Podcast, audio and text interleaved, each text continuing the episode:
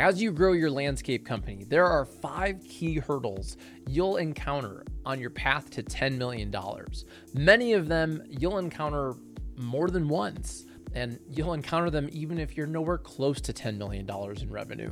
In today's podcast interview with Mike Callahan, we'll uncover what are those five hurdles and how can you overcome them, including how a scorecard can help you retain A players on your team. The simple concept of the big 3 and how you can give each employee on your team a big 3 to focus on every day. And a whole host of other business takeaways that you should focus on now before the end of the year.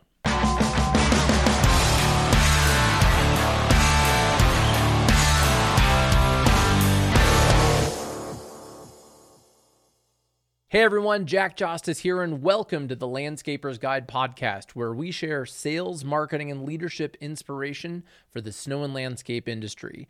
Today, I'm excited to bring Mike Callahan back on the show. He's got a lot of valuable tips that I think are perfect to listen to and reflect on as we're in winter end of the year, good business information. And I want to let you know that we have some exciting live events coming up, some virtual workshops and a ski event and i hope to see you at that. So check out landscapersguide.com slash events. See our show notes for a link and i'll see you at those events. And now let's hear the conversation with mike. All right everyone welcome back to the landscapers guide. Today i'm excited to bring back mike callahan. He's the ceo and founder of simple growth.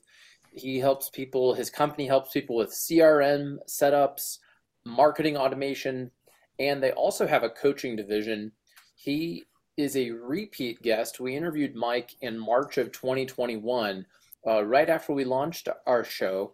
And uh, that was on how to automate your landscaping sales process and avoid business owner built burnout. Um, so, see our show notes for a link to that episode. And today we're going to talk about five growth hurdles that businesses experience between zero and $10 million.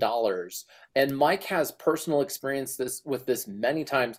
Mike, what else should we know about you that I haven't already said? Yeah, just a kind of a quick background. Um, started actually a lawn care business in the early days in high school just to pay for that car insurance and um, buying a car. Parents instilled some really good work ethic. Um, long story, really, how we got our, our, our, purpose here is we help business owners take their life back from the business in the lawn care industry. Uh, after going through high school and college, uh, looking at all the all the influencers I thought uh, in the in the local industry at that point uh, back in 95, 96, YouTube really wasn't a thing. Probably date myself going on and getting all the content that you're providing and on the different YouTube channels didn't really exist. So the only way you actually went out and found um, a business to model after was usually in your local market. So I looked at all the guys and girls running these companies, multi-million dollar companies I thought were really successful. There was one common piece, Jack. They all had um, all the chaos of the business coming at them. They were fighting fires. There was definitely no cell phone free vacations at this point. Uh, to compound the problem, I went and took five years of college at, at a uh, college called RIT and did business management uh, through some of the entrepreneurial classes, these business owners, uh, one of which owned multiple supermarkets, was literally working his cell phone in between classes or breaks because chaos was going on.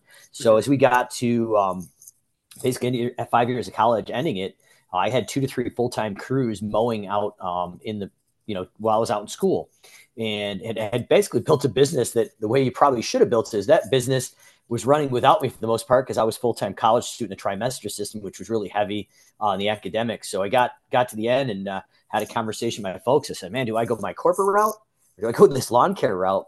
Obviously, you can guess the route I went. Um, was probably making at least six figures uh, profit in the lawn care business at that point. So I was kind of looking at from a financial standpoint. Why would I ever want to go to the cor- corporate place and make 50, 60 grand at best going in? Um, so what I did is I dug, in, dug, dug in, unfortunately, and said, okay, well, I need to be the center of this freaking thing now, day in and day out, like everybody else who's successful in my market. Uh, so I ended up marrying the girl that I was dating through high school, and probably five, maybe six years after college, um, literally on Valentine's Day, she came home and was like, "Mike, I'm out of here. This business runs your life." Uh, but really, what I had done is built a business after college that literally destroyed my personal life, work-life balance, friends, family. This business consumed me. I was working 70, 80 hours a week, seven days a week, sometimes 100 hours a week.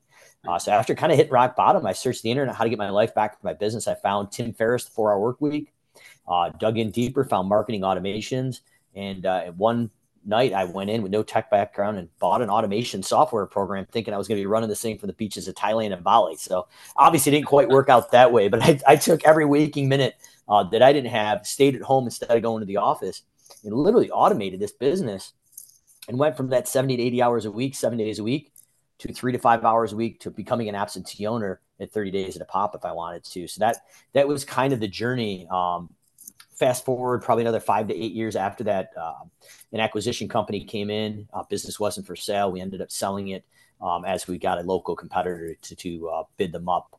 Uh, but after that acquisition, we started this company. I really got serious about this company called Simple Growth, where we help businesses with done automations, uh, CRM setups such as Service Autopilot, Copilot, with job costing matrices, and then we have a coaching division that helps folks get to a million. And then we have our masterminds that goes from a million to beyond. And kind of diving into exactly what uh, some of the stuff we, we're, we're going through and actually went through in my business during the five stages. Well, Mike, so you successfully sold your company, um, your landscape company. You've got your your software company. You've got uh, the coaching side, the automations. You've you've worked with a lot of different companies in the green industry. What are some of the challenges that business owners? What are some of the hurdles that they face let's say zero to a million, what are some of the things that you see, some of the hurdles along the way to a million dollars in annual revenue? Yeah, Jack. So basically, there's there's as you're looking at, there's five distinct areas. Actually, it's almost six distinct areas, um, and we kind of look at the size of the business and the employees and the hurdles. Um, so if it's cool with you, do you mind if I kind of break that down per per area and kind of put some high level on it? Yeah, I'd love that. Yeah. So as we're looking through stage one, two, three, four, and five, uh, we're looking at the number of employees in the business, the annual sales, the team size, and really the biggest thing is the growth hurdle. And what I've learned through going through this is that these growth hurdles do not actually uh, disappear. They continue to follow you. So it is possible if you're watching this, you're million, two million in revenue, you can literally put your head down and grind through this. Uh, but if you're doing that, eventually these things are going to catch up with you. Um, they're not going to allow you or your leadership team to be liberated from the business and actually work on the strategy. So stage one, I actually like to break up in, in, in eight, 1A and 1B. Stage 1A, you're just starting out. Uh, you've got a full-time job. Um, and literally your biggest hurdle is time how do we actually go out and work on the business while we got a full-time gig uh, soonly, soon after that, traditionally most people like, you know, hell with the man. I'm working for myself. He's making all this money off of me. So I'm going to go out and actually start a full time business. At this point, you've got probably a team of one. You're running between about four to ten thousand dollars a month uh, in revenue. But your biggest issue is leads. Um, you can't get enough leads out of your friends, family, maybe church groups, wherever you're pulling leads out of. Uh, you simply got to have enough leads to keep the lights on. Uh, so that's the biggest issue. And then we roll into this new employer stage. So you've got about two to three employees, and your revenue is somewhere between 100 to 300,000. This is where even if you hit a million dollars, maybe two million, this issue may still be there. So if you if you're hitting these parts and you're hearing between one to 300,000, um, give it a second because a lot of times the clients we work with when they come in, um, these are still big hurdles in the business, Jack. But really, the biggest issue here is sales. And what I mean by this is there's certain things that we need to be tackled. So the first thing, as a business owner, um, whether you're small or big, is the business owner traditionally is the full-time salesperson. Uh, but what we really need to do is have a distinct time, whether it's part-time or full-time. When you clock into that part of the day or that week, all you do is sales, and there's got to be a budgeted sales goal and an actual. So you can be able to actually go in and say, okay this is the percentage to budget and this is the percentage of time left in the month. But if we're not really clear and dedicating that time to sales, this hurdle will not stop. And what we traditionally see, Jack, is um, we'll do a lot, a lot of sales, and then we do a lot, a lot of work. And it's really this teeter totter effect. Um, and that's the biggest hmm. issue. So that first piece of that sales part's got to be tackled so we get really clear on the sales goal, and that's what we're doing in that blacked out time. The second part of that is we need to get really clear on our financials behind the sales. So it is not scalable for just the business owner to have all these estimates in their head. Um, but before we even pull it out of the business owner's head, there's one number, Jack, that we need to, to get a hold of. Is really is a break even number. What does it cost per man hour, per division, per guy or girl? So as soon as they clock in to when they clock out, that's what it's costing you per hour. Now we saw some of those in average, depending whether it's maintenance or design, build or FERT, running maybe between like 38 and 45 bucks per labor hour last year. Now with uh, inflation and different things going up, I'm seeing those as high as 48 to almost in the low, the low to high set, uh, low to high 60s. Uh, depending on the industry. So they've definitely changed. So if you haven't updated this break, even if you even have it and you're using a financial consultant, I highly recommend circling back to them before we go into next year because that number has definitely changed. But it, in the main part of this here, we've got to have a consistent sales process being tracked. That's all we're doing. We clock in, clock out. We need to have a break even per uh, division with a revenue per man hour goal. And eventually, we want to evolve into a production rate based estimating system that can be delegated to whether it's somebody in your office or a virtual assistant halfway around the world.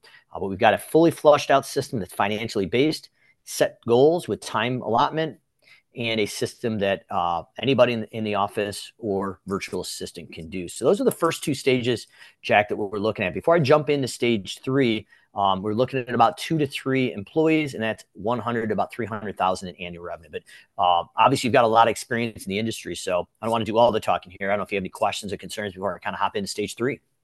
Well, I, I like what you said here, and one of the things that I, I think happens, especially when you grow from the stage. I went through this in running my own marketing agency of going full time and then bringing people on and not knowing your your break even numbers is I think what causes I think it's something like 96% of businesses go out of business in the first year and largely it's because they're just they're not making any profit at all. They don't know any of these numbers.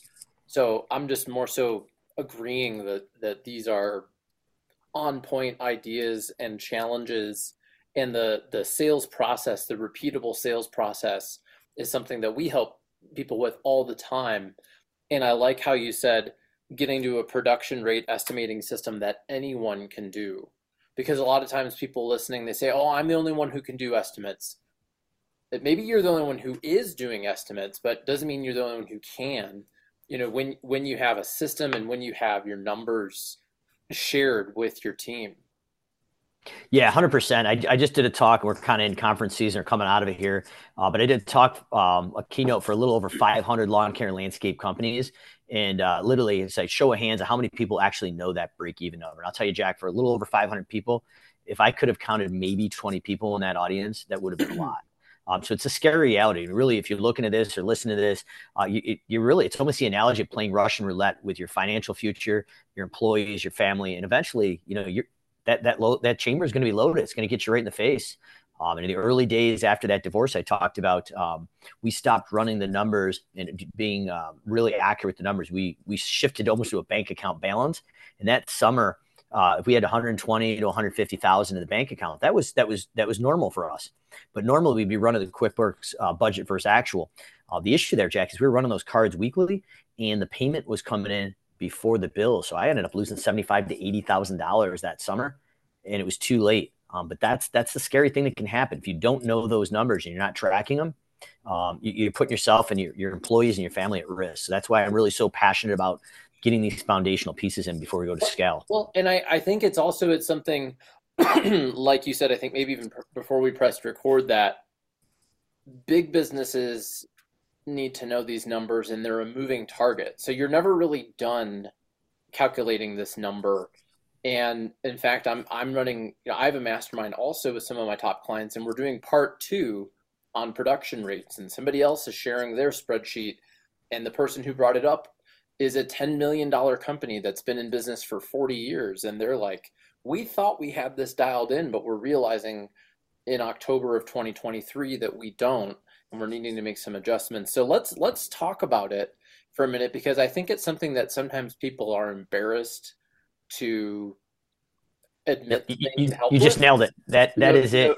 And you're and, and maybe you lose sight of it or you haven't looked at it in a while. So let's let's kind of just dig into the break even point. How how do you figure it out?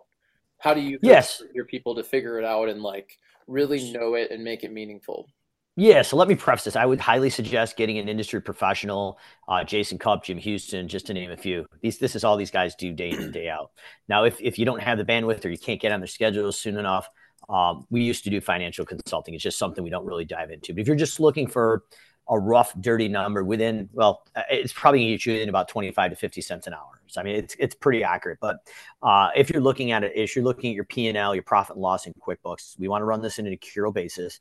Uh, first thing I want to know is what's your total expenses? and there's going to be an expense line up top, your COGS account, your cost of goods sold. It's up top and the bottom, top of the PL, P&L. Scroll all the way to the bottom. There's an additional expense. That's your fixed general administrative cost. You're going to add those two together, Jack.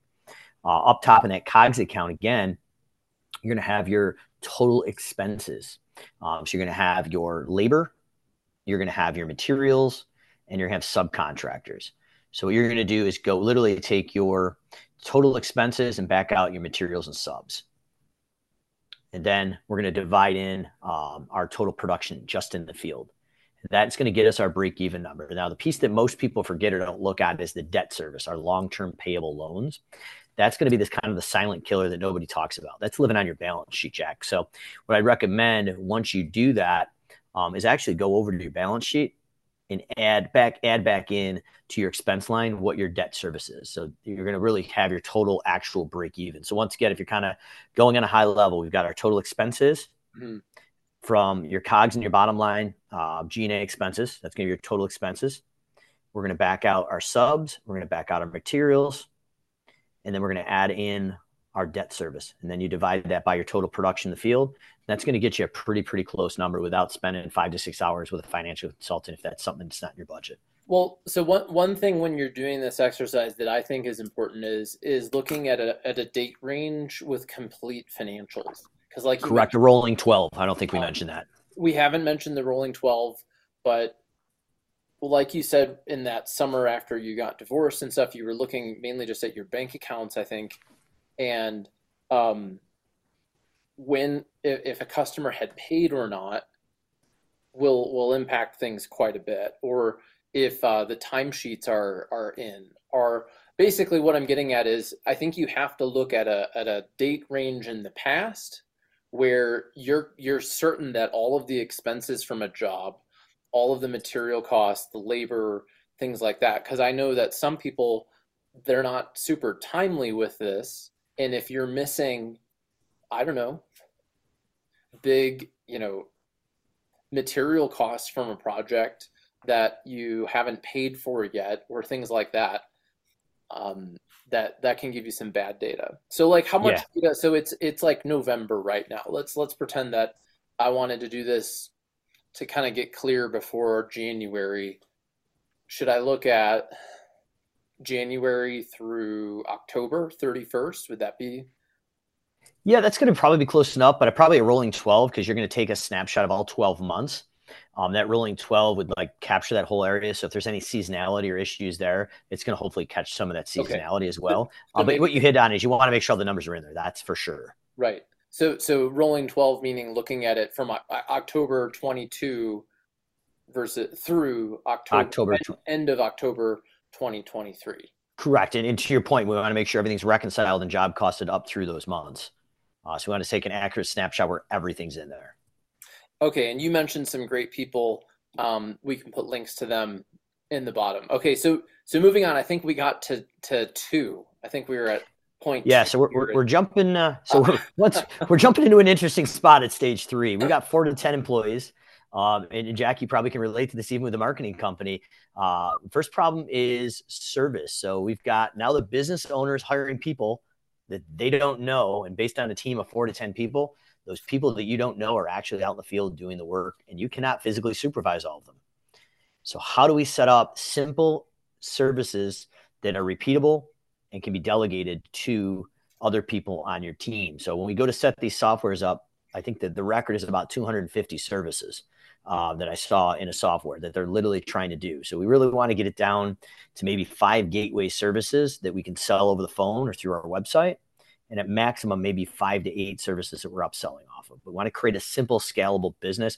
As you get bigger to two to three to five million, you may offer, you know, upload or you know, expand the service offering. But at least to get to a million, what I've found is the quickest way to get there and the most profitable is creating a very simple, scalable business. And when we've got going out hiring guys and girls we don't know and they're doing the work by themselves, simple to service, uh, the easier is to train and keep quality. And then to compound that, uh, marketing. So now that we've got our sales system put together, this is kind of right in your wheelhouse. We need to be able to go out and create consistent, predictable client acquisition through marketing. So uh, Jonathan Toshnik of the Lawn Care Millionaire, co-founder of Service Autopilot, gave one of the most eloquent analogies, Jack, that that I, I still use today. But I got to give credit where credit's due. But imagine we had this imaginary vending machine here. Every one of your ideal clients is just sitting there, your perfect client avatar. And you knew for every 150 bucks you stuck stuck in the top of that vending machine, that perfect client kicked out consistently. How many hundred and fifty dollars would you stick in there? As many as you probably could. Uh, but the idea is we need to be able to know what our client acquisition cost is per marketing source. So if I put eighty thousand dollars across three different marketing sources, each one of these should have a certain return of leads and a certain closing ratio, a percentage. And that's going to net out a client acquisition cost. And eventually, if you have enough data and good data, we can know the client lifetime value. So we'll find out when we've got those different vending machines not all leads are created equal. So if we have one from Home Advisor, it might cost you 30 bucks to get a new client. Maybe you'd want to double down on that. But when you actually figure out the client lifetime value, that Home Advisor mm-hmm. lead or client for 25 bucks is only worth 250 bucks. Maybe you got one through your website through SEO or Facebook that's running 150, 170 bucks, but they're worth 15 to 20 thousand dollars client lifetime value. So it allows you to be a full picture of the return on investment and the acquisition cost. Uh, but that's going to be our stage three, four to four to ten business or four to ten employees, uh, about three hundred to a million dollars. Um, we've got one main team for management and marketing and service right now are your, is your biggest growth hurdle. I, I like that when when you're talking about getting to a million profitably and having five gateway services and five to eight, you know, upsells do you, how often do you see landscape companies offering too much? Meaning they're going outside of their core service and how do you handle that? Do you coach people to stay away from doing that? Or i think there's that temptation that oh i'm, I'm growing revenue. I want to offer all these additional services. Um, and and that is a great way to grow a landscape company in some ways if you're staffed well and if you have the services but also it can create a lot of chaos. And if you don't have your estimating dialed in, if you don't have your services dialed in, it can you can just be losing money even while you're making revenue. Yeah, it's that complexity. It's slowing you down. And as we talk about our stage four and the percentage of small businesses, not even lawn care business, to get two million, there's a reason. But if we get a real simple business going up and eventually expand it, that's going to be the key to it. Uh, but it's not unusual. So we do several hundred software setups on Service Autopilot, Copilot, to mention a few. Uh, but I would say the majority of them, Jack, come in with way too many services. They're average at best in a lot of things. They don't even know if they're profitable. And then what it's doing is the services are really good at that are simple. The non-profitable ones are actually diluting that, and it's mm-hmm. just literally hindering the growth.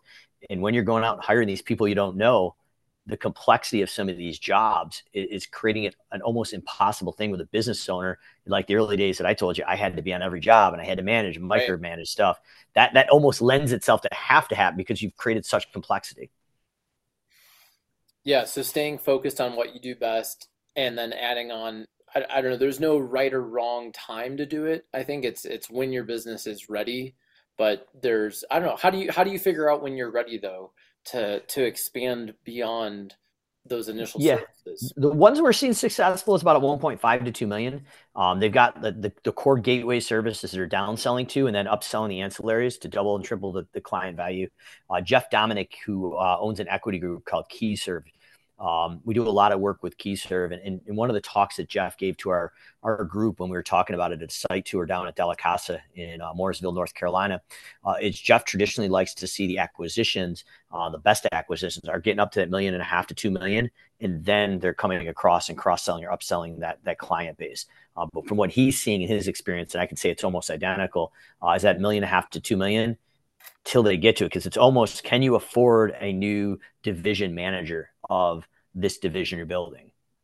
Mm. And if you can't, that's probably not a good time to add it because you're really what you're almost doing eventually, depending on the makeup, whether it's maintenance and construction or design build, you're adding almost almost a mini little company underneath that umbrella.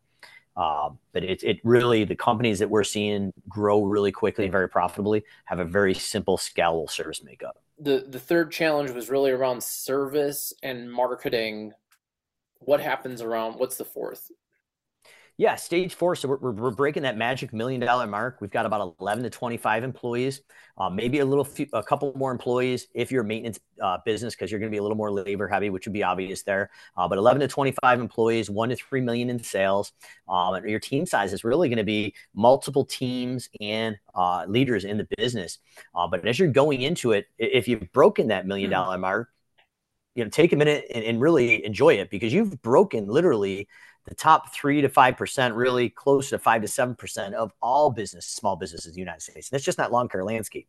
Uh, so you're really an elite business here, but you're you're facing a whole new pro- set of problems around people and systems. So if you remember in stage three, the business owner is going out and hiring people they don't know. Well, now at this point, the people you've hired that you don't know are going out and hiring people they don't know. Uh, so it's a big issue there. And between 11 and 25 team members, maybe a little bit more on the maintenance side, we've got systems that we need to build in. So we've got these people that we don't know that have hired people they don't know. What are the hiring systems? How do we go out and hire, train, and fire to core values? How do we get really clear on our mission and drive that through the process? How do we go out and build internal systems for scheduling and billing and all the things that need to be done at scale? Because at this point, the business owner really should be empowering a leadership team. So, how do we build the systems that evolve without the actual business owner themselves? And that's kind of where we get to the core of it. Once we get to stage five, I'm going to suggest some of those hurdles from that three to 10 million growth company uh, is running about 26 to 100 employees. But what you're going to find there is in that stage five business between three to 10 million, your biggest growth hurdle is leadership and culture. And what I'm going to suggest, at least in the last few years I've seen, leadership and culture is generally shifting over to stage four and happening before we get to stage five. And the reason why I think that is, is the labor market. It's really hard to go out and hire and retain A players. And the only way you retain A players, in my, my opinion, is getting really clear on a purpose. So at Simple Growth, we help business owners take their life back. Everybody on our team drives that one goal. It's customer focus around that purpose. There's nothing we do that doesn't add to that purpose. Um, and then we've gone in and created a culture. And this is the same exact thing we did in the lawn care company. So we got really clear on these core values. So, and we, we started to hire, train, and fire. And we started to create job descriptions and roles that actually aligned around these core values. And in addition, these A players, when we created this culture and aligned it with productivity, the A players wanted to know what winning looked like and if they were winning. So if you're just sending your crews out in a maintenance example for lawn mowing and they cut 20 lawns, is that winning, Jack? Is it losing? Well, I got the job done. But what what are the things that spell out winning? We almost create this scorecard. We like to call this a big three methodology. But if each person in the company can only pull three levers to get to, let's say, our three million dollar revenue goal this year, um, and we have three things our A and B as measured by. So maybe the revenue, uh, that you know, three that three million dollar mark. We've got the number of crews, and we got um, the actual number of clients. But, but we're going to get really non-emotional of what success looks like to hit our goal for the year we back that all the way down to the employee level. So on a very simple maintenance crew, the crew leader's big three may be budget versus actual, a quality score, mm. and maybe maybe we have some kind of uh, PPE, personal protection equipment, uh, something around that, or maybe pre and post trip reports that we're doing around the equipment. Whatever that third piece is, it's going to be important at that size of the business or bottleneck. Mm. It may just be literally is the truck clean for the next day because sometimes let's face it, the guys are slobs in there. We want a clean looking, presentable, professional truck. Um, but we get really clear on that. And then they know at the end of each day if, if they hit those those big three, they're reported publicly on a daily and weekly basis. We almost have a, a little competition each week per crew. Uh, but now the A players know what winning looks like and they know if they're winning. And, and the analogy I'd like to use here is you imagine going to a sports game, Jack, with no scoreboard. You know, this is really funny because uh, I coach a soccer team and um, I was talking with with somebody about a different group where they actually didn't keep score and they wanted the kids just to I don't know feel good about playing and I'm really opposed to that. I think you need to keep score and even even when you lose there's something to learn from it. But I I no, I couldn't imagine going to a sports game of any kind where there was no scorekeeping. it's interesting you say that. So um, both my daughters are great, but the older one, Stella, like she is hyper, hyper competitive. Like she, she would be the A player uh, for sure. But but she she's keeping the score on her own at the baseball game because they don't keep track yet. and she she'll tell you exactly what the score is to the end of the game, and she's really excited they won, or she's pissed off. How do we get better and beat uh, them? But like I think it's natively built into these A players and athletes yes. to keep the score, and, and, and you're going to literally push them away if your culture, if your your business doesn't have a culture and productivity that align. And really, the best thing that your employees can say is, "I'm clear. Did I win? Did I lose? I agree. Here's fair compensation, and this is what I'm getting compensated for." the clarity is so important and i you know i read a management book i'm not going to say what it was I, am not into it's it doesn't matter but i read i read a management book and i really disagreed with it because this this company said they don't have goals and they don't like setting clear goals and i was like this is nonsense this is like i just had this reaction to this book i was like this is garbage and when I looked that company up on Indeed and Glassdoor, they had scathing reviews. So this was a very large company with a terrible culture, terrible retention. Their employees did not like working there. I, I think having clarity around goals and how you're doing, and then praising it publicly and also talking about it openly when it's when you're off track, i've found in my own company is very motivating and I, I, I, like the way that you you broke it down for the big three, even for the maintenance crew, and and what is theirs, and how can how can you make it a, a daily win? I think that's really important to find those daily wins, especially during the hundred days of hell. Like because like this is hard work, right? It's hot, it's you're understaffed, and and having clear wins for people will also then create financial opportunity too T- talk to me a little bit. How does the financial incentive play into that? Or, I mean, we're not probably going to bonus people just for cleaning out the truck, but um, how how does this tie into a players want to get compensated? Yes, I mean, there's really two ways of looking at it. You've got your labor in the field, your production staff, and you've got your office staff. So, uh, one of my good buddies, uh, Garrett Matthews, owns uh, Matthews uh, Tree and Pest out in Shreveport, Louisiana. Uh-huh. Uh, without totally getting in his financials, he allows me to share some of the stuff he's doing because he's just he's crushing it. Uh, but company, little little over 10 million. Uh, but but Garrett gives a percentage of the profit to his leadership team. So they've got their salary, but it's basically he's got a sick culture, but it's also based on productivity good profit, prop, uh, productive profit. Uh, very similar to what we did at, at Callahan's Lawn Care. Uh, but, but Garrett's given them a piece of that pie and, and, they're tracking it weekly and monthly because obviously they want a piece of that. On the flip side, just like we did at Callahan's Lawn Care, now it's called P for P. Uh, the popular term, it was piece rate back in the day. Uh, but we would actually have their pay based on the budgeted hours. And a quality score tied to that. So it wasn't uncommon for someone to have a three to four dollar an hour technically raise on an average per hour because they're working harder and more efficient. Now, there's a minimum threshold of hour or revenue each team or employee needs to generate. Um, but basically, if your goal was to be out by three o'clock and have a better work life balance and get your kids off the bus, as long as you hit that quality score and hit your minimal hours, we were good. We had another gentleman, uh, Carlos, that came in from Mexico City every year. Uh, he lived here, uh, was a U.S. citizen, but he had dual citizenship and he went back to Mexico every year. Carlos wanted to work as long as he possibly could. So the other gentleman with him uh, was an H-2B worker. So they worked longer hours and we ended up building more route density. So it was really, you can empower your team member to almost have their own little business within yours. So if their goal was to just work minimum amount of hours and make the most amount of money they can, if their goal was to not work the winter and the winter, the winter months and just crush it in the summer, and double down. We empowered them to do that, but it was it created a culture almost like them drinking the Kool Aid. They could actually attain the goals they wanted, and they were aligned with the company goals. Well, Mike, we could continue talking about this, and I know there's a lot more. Um, we've got to wrap up though. Was there anything else on the five stages of business or the five hurdles um, that we didn't get to that you wanted to share before we wrap up? Yeah, Jack, I think we covered them. I, I think just the, the key takeaways those hurdles, whether it's time, leads, sales, marketing with uh, service, people and systems, or leadership and culture, those don't ever go away. And as you alluded to, Jack, so they sometimes tend to evolve, just like that break-even number. Uh, but if you haven't gotten really clear on your financials and put that into place and updated that for next year, uh, that would be my my biggest takeaway. Get really clear on the numbers, run a non-emotional business, um, and continue to watch and, and consume this content because we want to go out and outlearn our competition. And that, that's the key is continue to develop as a leader because the leader you are today is not the leader leadership skills you're going to have at three to five to 10 million. So we need to go out and continue to, to improve ourselves. And as we grow a larger team, we need to continue to improve our leaders because what got us to one point, skill set wise, is not going to get us to the next. So we want to teach those folks up or eventually replace them if we have to.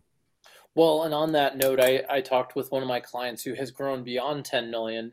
And one of the things that he said was the hardest was about the people and realizing that some of the people who got him from 1 million to 1 million were not the people to get him to 3 million and from 3 to 5 and from 5 to 10 and having to um, graduate some of those employees or find different rules for them.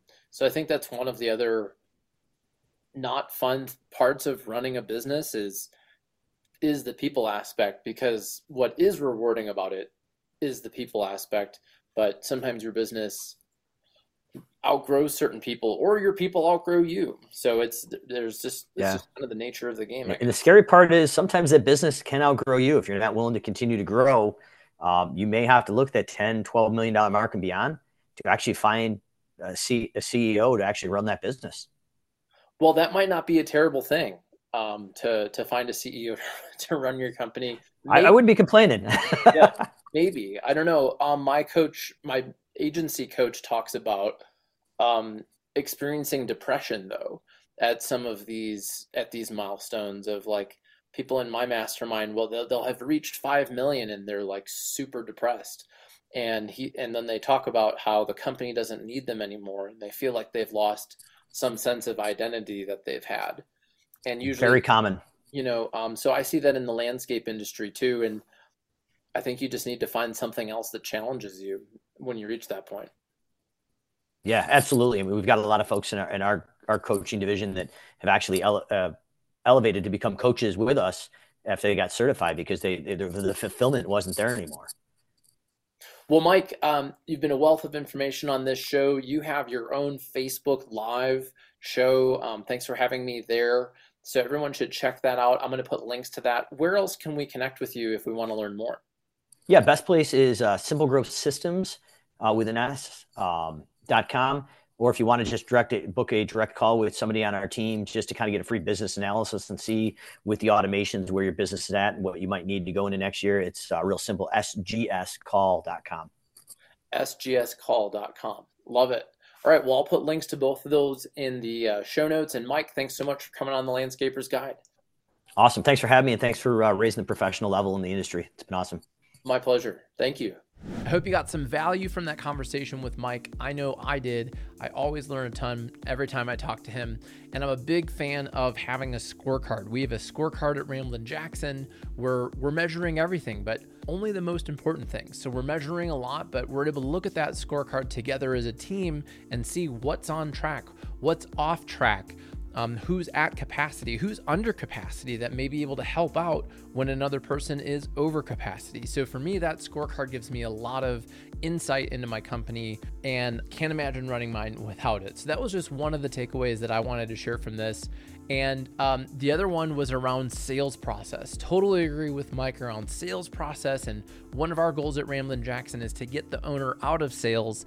And we have some workshops designed to do just that. So check them out at landscapersguide.com slash events. I hope to see you at one of them. And thanks for listening to the Landscapers Guide. My name's Jack Jostes, and I'll talk with you next week.